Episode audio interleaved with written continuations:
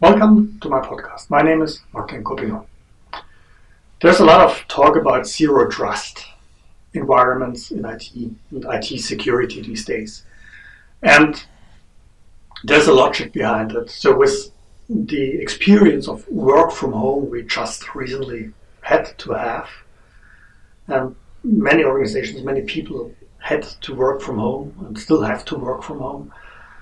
The, there was apparently a situation where many people also needed to work with a bring your own device um, approach, bringing their own, using their own computers, using their own Wi-Fi's at home, accessing resources of corporations. And so there's a logic of this leading towards a far stronger adoption of the zero trust paradigms in security, and changing the way we do IT at the end of the day, in a shift away from traditional on premise data centers towards um, using as a service deployment models. Why is this? Because at the end, um, the easiest way is to think in we have devices which access a service.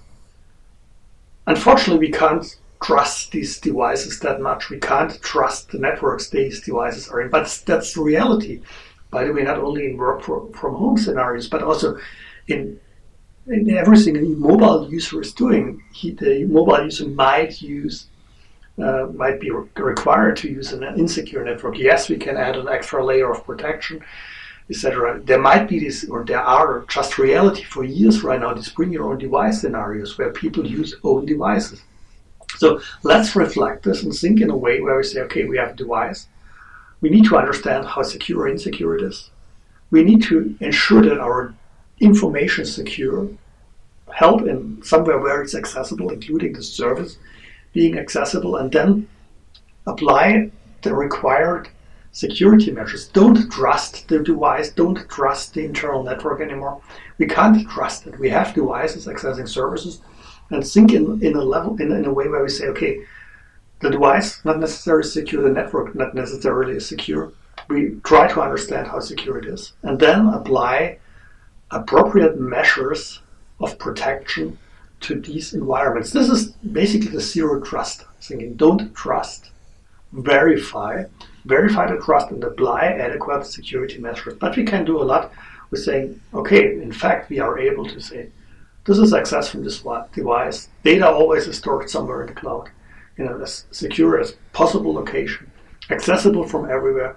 And then we applied the, the security measures. We applied a multi-factor authentication, the adaptive authentication, which varies, dep- varies depending with the uh, depending on the level of trust. And we built these networks. I think the time really recently has taught us that approaches which try to go through the internal network, connect everything back, etc., they are not flexible enough to deal with specific scenarios we just had or have, as well as they are not flexible enough to reflect the reality of work uh, and how work happens these days.